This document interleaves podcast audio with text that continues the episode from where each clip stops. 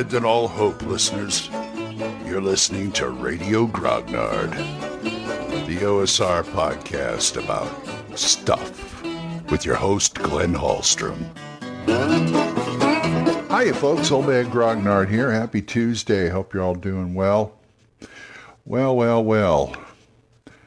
It's been it's been a day. We're getting some sun finally, and that's a good thing. Good thing. I'm tired of freezing. Well, I've got doctor's appointments this week, so I don't know how much gaming I'm going to get into. Well, I don't know how that, that affects it. Well, it might, you know. I've got some kind of major, not major surgery, but major thing I have to do with the doctor. Let me put it that way. Just to keep this family friendly, I won't mention what it is. But let me put it this way I'm 62. That gives you an idea. So I'm 62 male, something males have to go through every once in a while. So anyway, anyway, I want to talk about pulp, pulp gaming today. Today on Radio Grognard after this. Pulp Gaming. Okay, I got this. I got a bug in my ear put about this. No, actually in my eye because I watched it on YouTube. And this is a shout out to Bobby at GM Table on YouTube. Check him out. He's got a great series of videos about Savage Worlds and other things. And he did a, a video called Disney is Pulp. And he is absolutely right. He was referring to the old Disney afternoon or what they're doing now with the DuckTales reboot. And yes, all those, practically all those series they did uh, DuckTales, Darkwing Duck, Rescue Rangers, TaleSpin, all that. It, it, it is pulp. And I told him it all goes back to the, the Carl Barks, Don Rosa Duck Universe series of comics. Because though, if you read those, those are pulp. Yeah. See, I like pulp. I like pulp as a genre. If I can do my Indiana Jones thing, I'm happy. But I've also got some experience, not experience, but I do. I have experience watching like the older ones too, like the old black and white serials, things like that, and things like the most dangerous game or King Solomon's Mines or She or you know those kind of movies.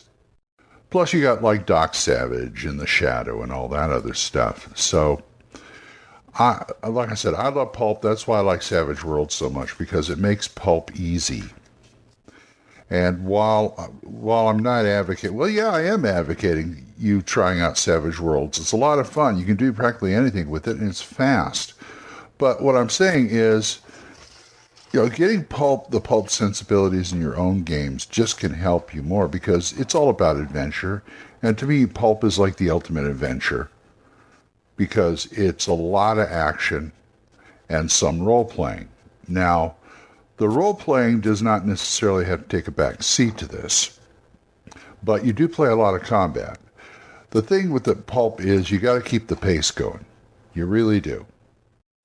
I like to keep the players on my toes, and the plot doesn't have to be all that complicated. I mean, Raiders of the Lost Ark wasn't all that complicated a plot and because it's pretty straight the plots are pretty straightforward but there are twists and turns along the way so let's think about this. You have a you have a simple scenario of it all to me the macguffin is important in a pulp a pulp a pulp story. Whether it's a human macguffin or just something that the bad guys are getting maybe a golden idol or something like that.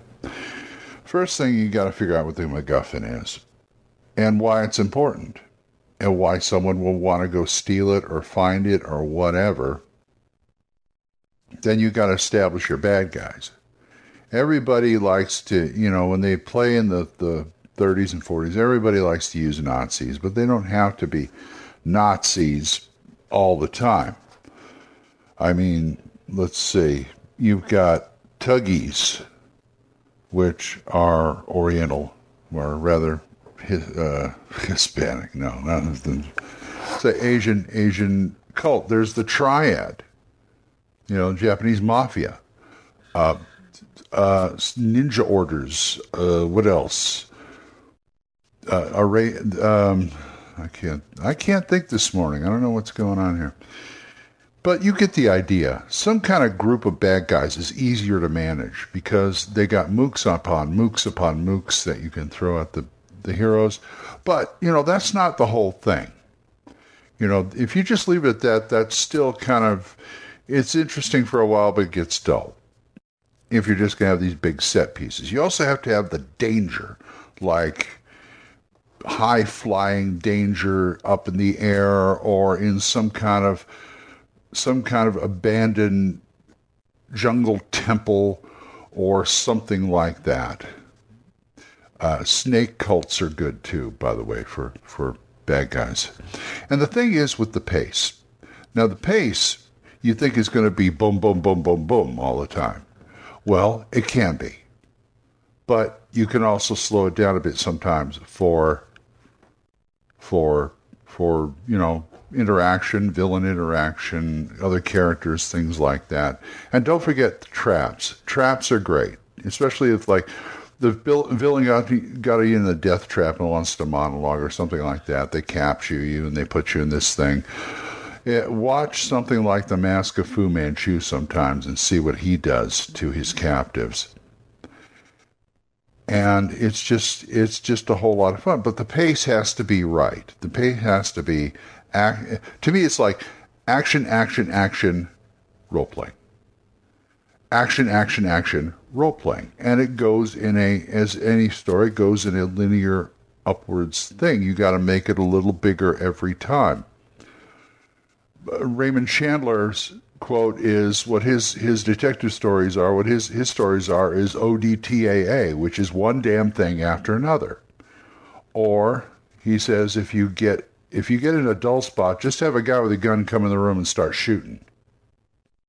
You can have random encounter tables with pulp because you know you're traveling assuming you're traveling all over the world and you can have encounters with different beasts or men or whatever whether it's in the jungles of Venezuela or the outback of Australia.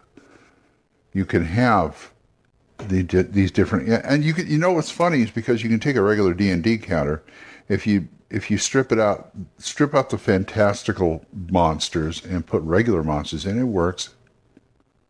You can keep you can keep the the regular you know the regular monsters in there and just something to think about encounter tables for this is is also important so this basically is me just going off on pulp because I like pulp. That's why when in third edition, the one th- I I just about had it with third edition by the time Eberron came out, but I was excited to see it there because it was pulp. Everything there was a lot of stuff going on in there, and it just seemed very Indiana Jones-ish, and I like that. So that means you, you know, and these things, these are not just for Savage Worlds. This is for any any game system that you deem worthy that you can run a pulp game in. Even in fantasy, fantasy pulp is great. Like I said, Eberron. Uh, now they're adapting it to 5e. I wish we could. I wish we had an, like an OGL or old school version of Eberron that takes some adaptation. I've seen people adapt Eberron to Savage Worlds, and it works. So there's all that. Anyway, go out and run yourself a pulp game. Find yourself a pulp game. Try some Savage Worlds. Try some, you know, some stuff like that. Try it's some people. It's like it's all high fantasy, high fantasy. No, you got to have a lot of danger. You got to have all this. You got to have all this like stuff that you know all the good pulp heroes have. Read some. I guess read some Doc Savage or or just the classics like H. Rider Haggard and things like that. Anyway, I got to go start my day. So if you want to talk to me about this or anything else, oldmangrognard@gmail.com, or you can drop a voicemail on Anchor. We're monetized, so as little as 99 cents a month. You too can help support this program, and I would thank you. Thank you again, Jonathan, Oliver, Mark, Gilbert, Juan Carlos, Daniel and Dan and Benjamin and John Allen. Thank you guys for supporting me. Don't forget Dan Gregg's the Yung Y-U-N-G Grognard podcast. And do not forget Mark C. Wallring's The Yawning Owlbear and Big John Allen Large's The Red Dice Diaries. Those last two are on Anchor. So until I see you folks next time, keep the dice warm and I'll talk to you later. Bye-bye questions, comments, send them to oldmangrognard at gmail.com. We'll see you next time when Radio Grognard is on the air.